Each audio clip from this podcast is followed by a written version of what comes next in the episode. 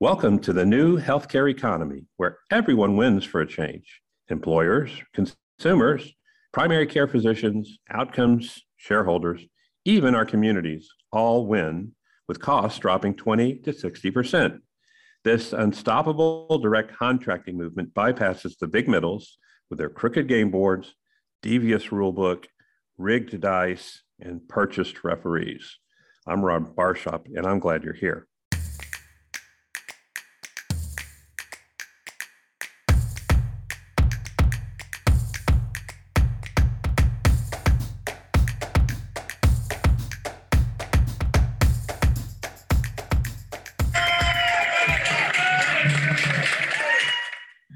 That is the sound of a deputy being released from a hospital in Fort Worth. His name is Jason Jones. And after seven month legal battle, he was released to use a COVID off label drug and a few other medications and vitamins as part of an admitting doc's care plan. It was war. Deputy Jones' six kids were allowed only once to see their father in seven months. The hospital sued on the basis of the care plan issued by the admitting physician, today's guest, and blocked deputy's feeding tube with a taped towel so his admitting doc's ivermectin script could not be fulfilled. That doc, like maybe some of you listening, took an oath. Yet the Fort Worth Hospital literally blocked her oath to do no harm. They lost in court, of course. The deputy's equally heroic wife smuggled the meds in like a hipster sneaks in ecstasy into a rave. She rubbed the cream on his back when nobody was looking. She even had a few colleagues inside the hospital trying to help him out. But she rubbed it on as a topical when they were alone. And as I said, the staff secretly helped. This is a movie script. The undercover care plan and that amazing wife saved his life.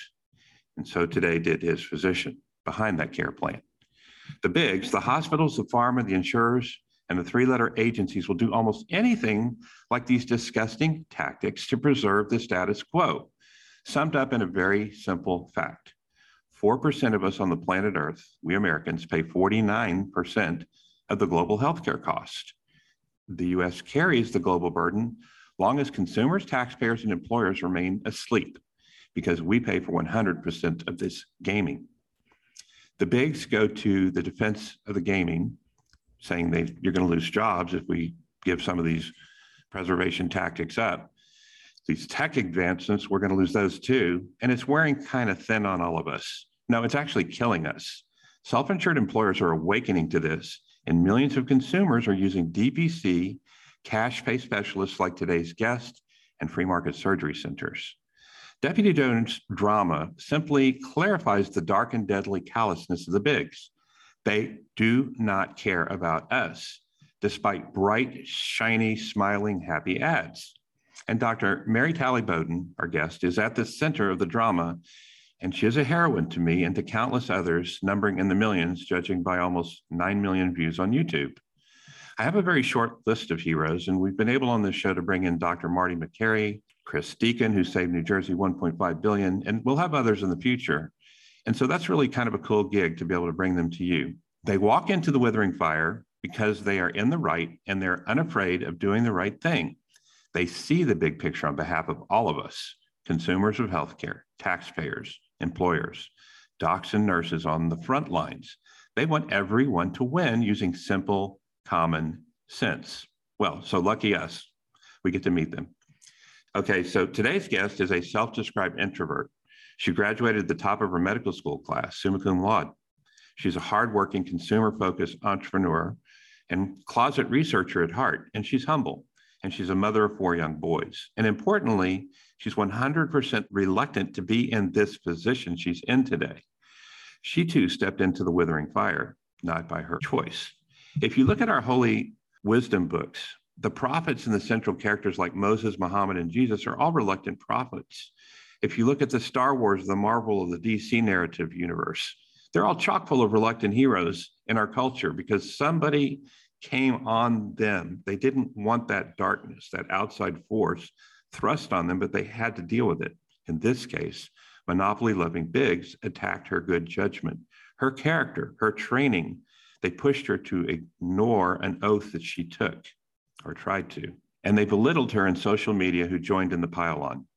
Hospitals, Big Pharma, and the three-letter agencies told her to ignore thousands of her patients with near perfect success using ivermectin as an off-label essential of a several-part care plan to treat or protect against COVID. Insurers didn't join in the pile-on because she opted out in 2019 when she started Breathe MD a few blocks from River Oaks in Houston, just before the pandemic. She's a cash-only practice, our kind of doc this show loves. So forget the ivermectin has 3.7 billion doses on humans. It's called a horse drug. A big lie the bigs invented and the leftist media megaphoned. Forget that the World Health Organization model drug list has only 400 meds out of 20,000 approved by the FDA. Well, ivermectin makes that list too. So it's in the 2% elite club of core essential drugs for the planet. Insulin, penicillin family, sulfa drugs are on that list. It's just for ringworms, the big say. Another lie. Most Americans believe that lie too, by the way. Yet, off label drug usage is no biggie. It's super common in medicine. Every doctor knows this listening. It's well known. Viagra is the best exhibit A I can come up with. It was clinically trialed for angina and blood pressure, but the trial participants wouldn't return the medication. They like those little blue pills. So forget ivermectin's investors won a Nobel Prize and it was cited at the time as a miracle and wonder drug by the World Health thought leaders. A fake fact checkers call that a lie. Yeah, who checks the checkers? Well, some of us do, but not most people. They believe them. Forget all of that stuff. Dr. Bowden has 3,900 success stories in her EHR, period. Drop the mic. She's not alone. She discovered hundreds of docs like her through the FLCCC, which we're going to learn about, with near identical results to her own using this and similar protocols. Some physicians, some other white coats have lost their jobs for doing this right thing. There's a muzzling going on here by the bigs. Today's show is about a highly visible war bigs and their lackeys waged, not just on this brave doctor, but on all of you, on all of your patients and her patients, and on all of us who care about freedom from tyranny. Bigs cannot claim a higher moral ground when profits are so clearly upstaging logic. So, inarguably, lives have been lost to a life threatening policy to support these monopolies. And if you're one of only two vax suppliers to a consumer, that's a classic monopoly or duopoly. Humira is, by example, to give you some context, the number one blockbuster drug. It's a $21 billion blockbuster by AbbVie. Keytruda is another big one. It's number two at 17 billion. That's a chemo drug. The COVID vaccine is 51 billion. It's more than the other two combined. And Pfizer and Moderna have a get out of jail free card by the FDA. There will never be a lawsuit allowed for any kind of serious vax injuries or wrongful deaths. And beautifully for their business model, the bigs will make sure you will get fired for not taking these vaccines in tens of millions of jobs in America. It's just a perfect business model for them.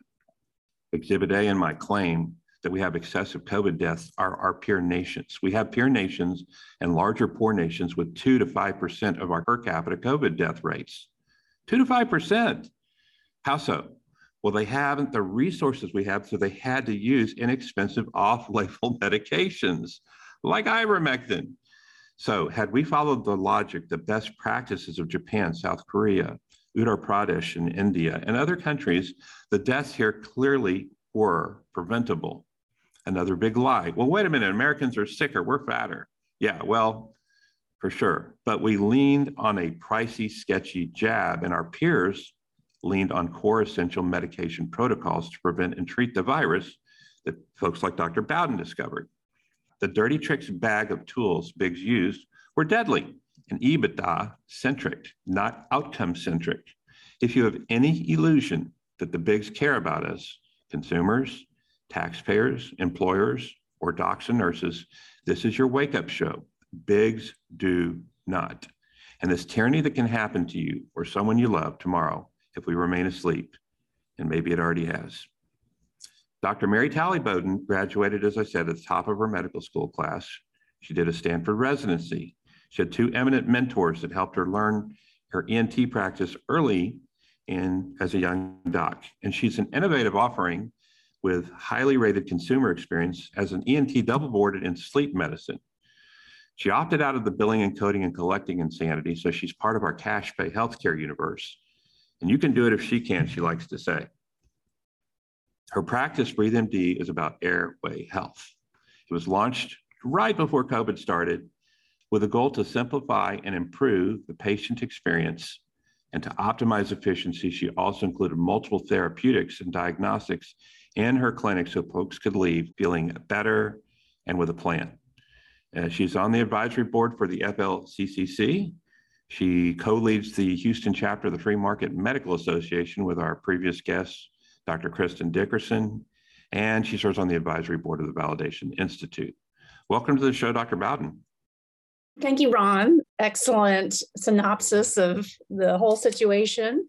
And one thing I think I'll add is that this pandemic has really shed light on how horrible our healthcare system is and the power of direct care because by not having any third party ties i have i have had the freedom to treat patients the way i want to treat them. I have not been muzzled by anybody and i can't i'm not financially controlled by anybody so that has really led to much better patient outcomes and has allowed me to you know become vocal and bring all the the things going on to light. So i think it's a prime opportunity for you know the free market medical movement to really take off.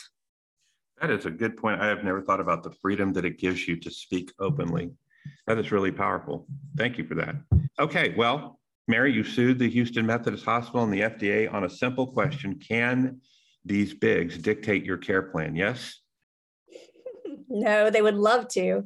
And the thing with Methodist is I, you know, I had privileges there as a backup plan. I'm an ENT, I do tonsils, I do tubes, I do outpatient surgeries.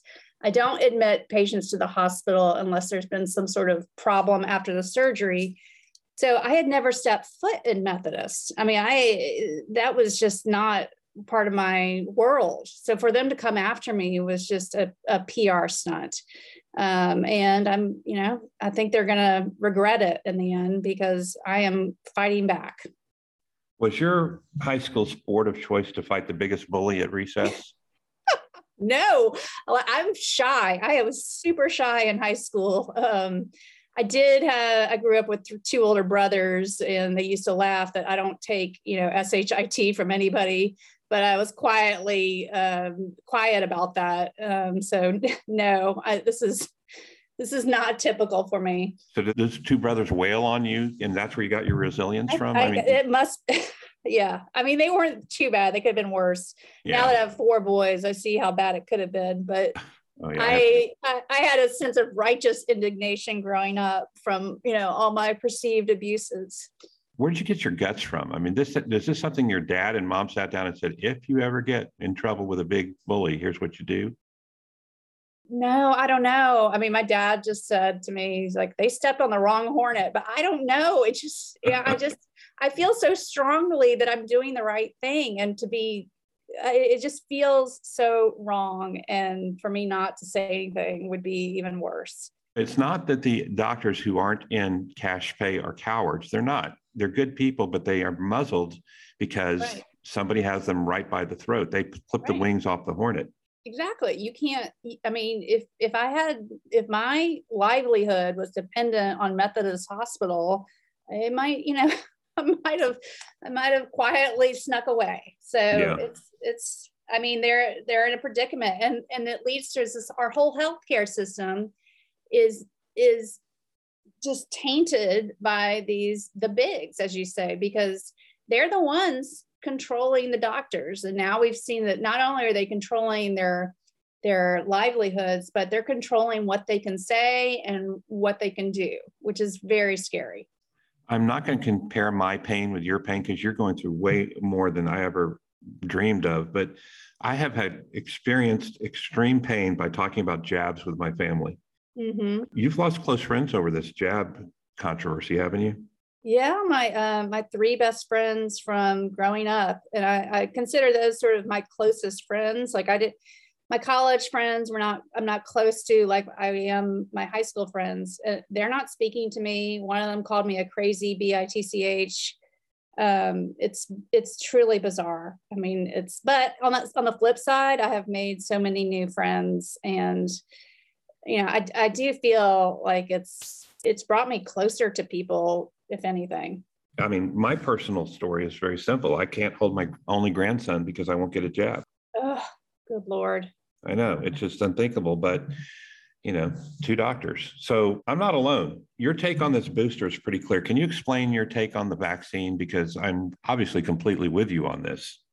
Yeah, and I was, you know, I started off cautiously optimistic about the vaccine. I looked into getting it for my patients. I wasn't just, you know, knee jerk. I'm not, you know, I had an open mind about the vaccines, but I do a lot of COVID testing. And that's sort of how I became, how I got thrust into all this to begin with is, you know, for chronic sinusitis patients, I do a, a PCR test for bacterial infections. And that lab came out with a PCR saliva test, and we were able to get results back in 24 to 48 hours when LabCorp was being slammed and it was taking two weeks. So we were able to provide access to testing when it was hard to come by. And that sort of be, that's how I sort of got into the whole COVID stuff to begin with. And because I do a lot of testing, I started seeing all these breakthrough cases and I keep track of it. I keep a weekly database of what percent positives. And then I started looking at, okay, how many of these people have been vaccinated? And it, it, looked like there were more people testing positive that were vaccinated than unvaccinated.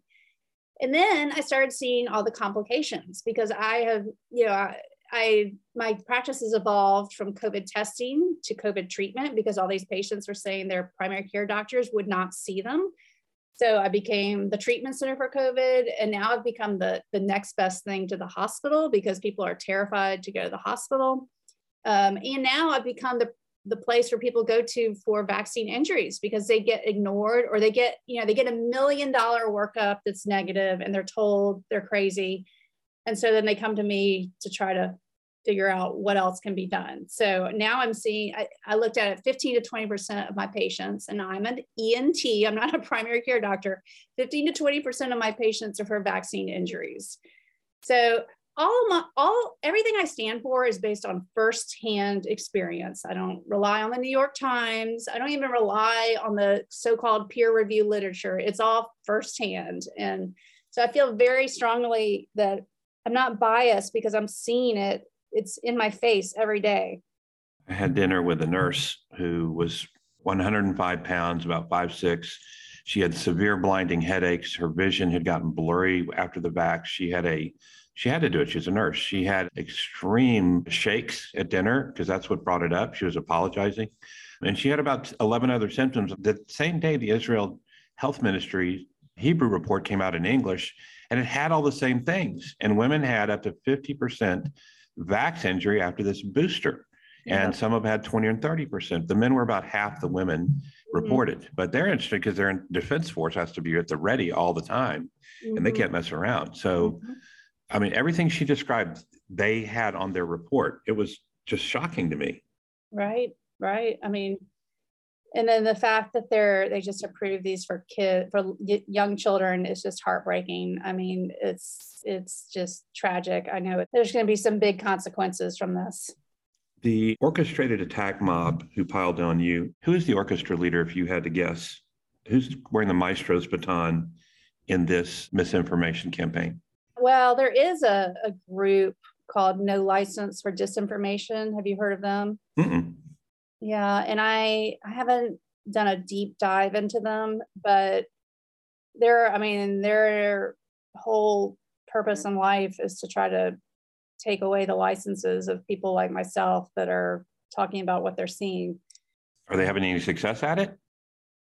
oh well i have three complaints to the medical board and you know but i'm not worried i, I mean when you look at what the at least in texas when you look at what people have their licenses revoked for it's you know sex crimes and drugs and alcohol drugs and yeah i mean if they did take my license away it would be unprecedented and hopefully I won't be the example, but um, I'm not I'm not too worried. It's just a headache and a hassle and yeah.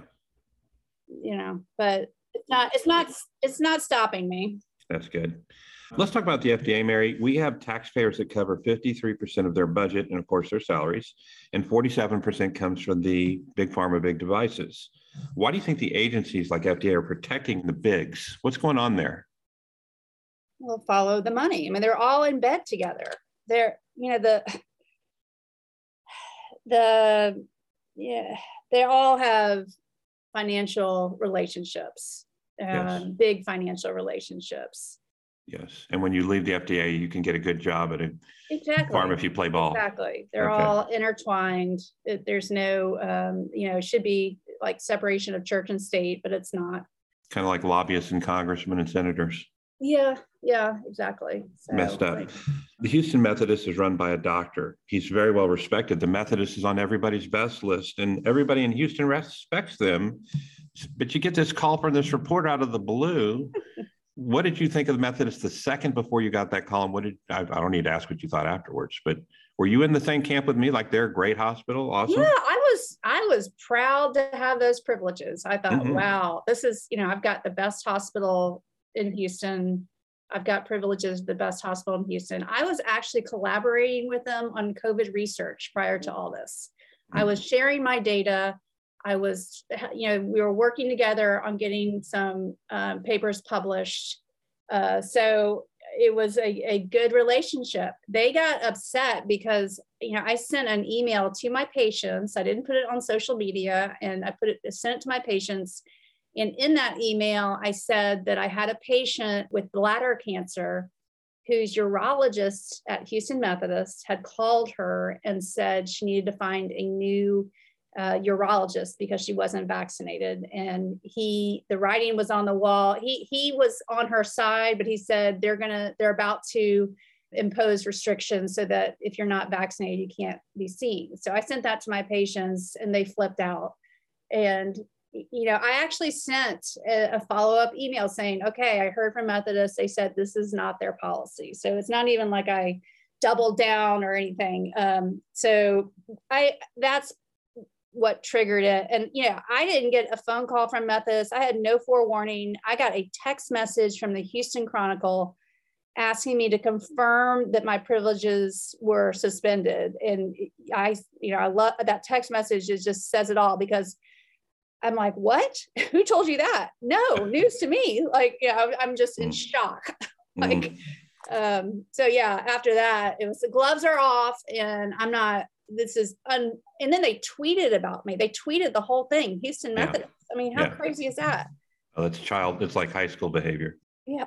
Yeah. Let's talk about John Sculley. He of Apple fame wrote a book that talked about embracing a noble cause. Do you identify with that theme of a noble cause? Because you kind of talked about it at the top of the show. Well, yeah, I mean, I, it's to me, it's I, I, sort of I practice medicine. I treat people the way I would want to be treated because that's I went. I have four boys. I had four boys in five years, and I spent five years at the OBGYN's office, and you know, that's generally an unpleasant experience because the OB's schedule so bad, you're waiting a lot. And, you know, it just the whole experience just soured me. And I'm like, I'm not going to treat patients. And not, I love my OBs. I'm not, but it's just the whole system. And, you know, I want a better way for my patients. So that I don't know if I'd call it a noble cause. It's just, you know, follow the golden rule and and be a, you know, in common sense common sense medicine's gone out the window. You know everything has to be you know based on some protocol and some you know and it's not one size fits all but they want it to be one size fits all. Yeah. Well they want to sell the vax. Right.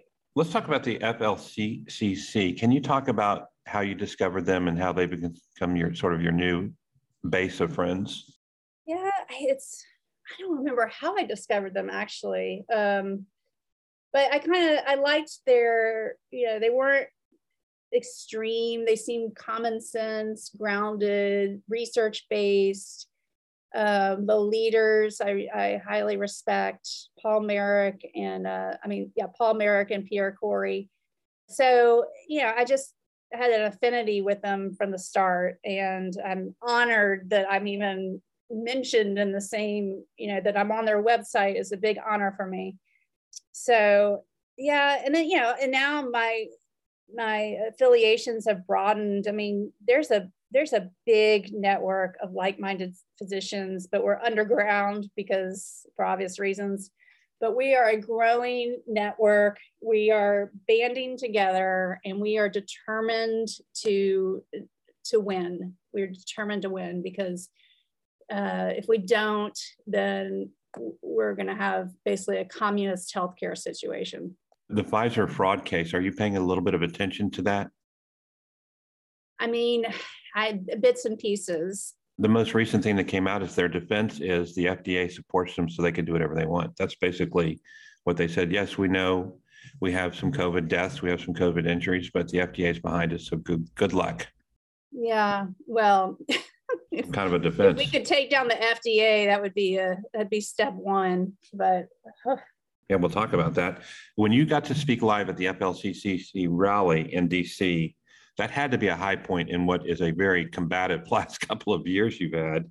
How did you decide what you're going to say? And tell our listener kind of the thumbnail of what you did say on those steps. Yeah, that was stressful because I went there expecting to just stand on the stage. I had no idea they were going to ask me to speak. So I had to come up with something in a few hours. I had to come up with something. And there's so much activity going on around you. It's hard to even, you know, get a moment to focus and figure out what you're going to say. So I basically winged it and i basically it, it, actually wasn't that hard because the point of it was not so much education but just to get everybody fired up. So that was my purpose is just to try to excite people and you know rile people up a little bit. But yeah that was i i was watching um forrest gump with my son and there's a picture of forrest at the washington monument and the steps of the um, lincoln memorial and i'm like wow. I mean i never i never would have guessed that I would have stood up there and and given any kind of speech. Never in my wildest dreams. So yeah, and you had to follow the greatest speaker up there. That's my judgment. I know. I know. Yeah. That's like following the Gettysburg Address or following the uh, "I Have a Dream" speech. You're the next guy. Good luck with your speech. so where do you go from here? What's next? Well, uh, we have some projects. I'm trying to get everybody all. So there are so many efforts going on. So many nonprofits have have emerged. I'm trying to get everybody to start a, a, coalition of some sort, so we're all working together and not duplicating efforts and and have a stronger voice and a stronger presence. So that's that's my big project now. Um, I've got four lawsuits I'm working on. The one against the FDA. I have two against Methodist one of which is a defamation case and um, one more defamation case against a crazy TikTok pharmacy lady. I, I would love to do some FOIA requests at the AMA and the American Board of Internal Medicine.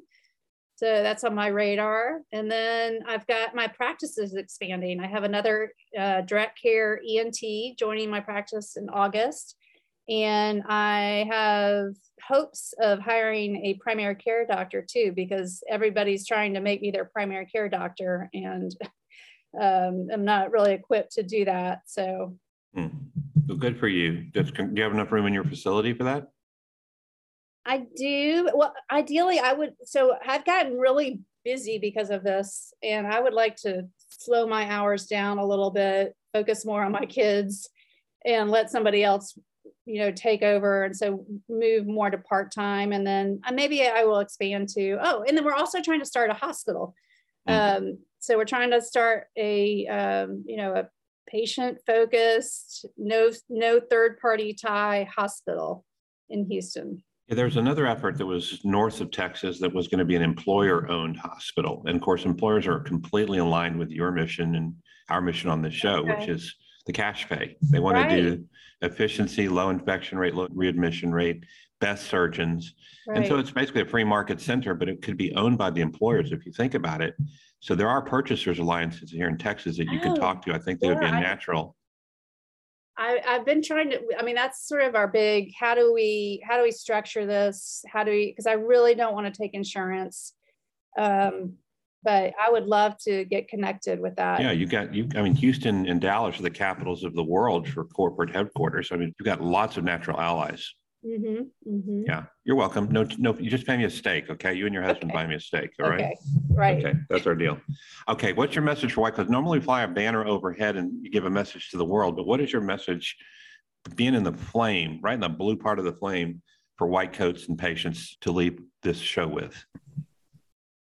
Wow, that's a hard. Well, there's there's so many, but I mean, I think the key is finding independent minded doctor. If you're a patient, finding an independent minded doctor who has no third party ties and who, you know, the whole let doctors be doctors Yep. and the the third party ties are what's killing our healthcare system. hmm Yeah, I think that and high deductibles are like the devil's work. High deductibles are just destroying the economics individually and of our school systems and state employers. Mhm. It's high deductibles are just awful. Well, that's a good message. So basically you're saying DPC. Exactly. Exactly. Love it. And if people want to find you, Mary, what's the best way to reach out? Uh, my website is breathemd.org. Got it. Okay. Well, thank you very much. We'll get you back on again and follow up with all this. This is uh, very exciting and super proud to know you. And don't let your energy flag. This is an important fight. Thank you so much, Ron. Thank you for listening. You want to shake things up? There's two things you can do for us. One, go to primarycarecures.com for show notes and links to our guests. And number two, help us spotlight what's working in primary care by listening on iTunes or wherever you get your podcasts and subscribing and leave us a review. It helps our megaphone more than you know. Until next episode.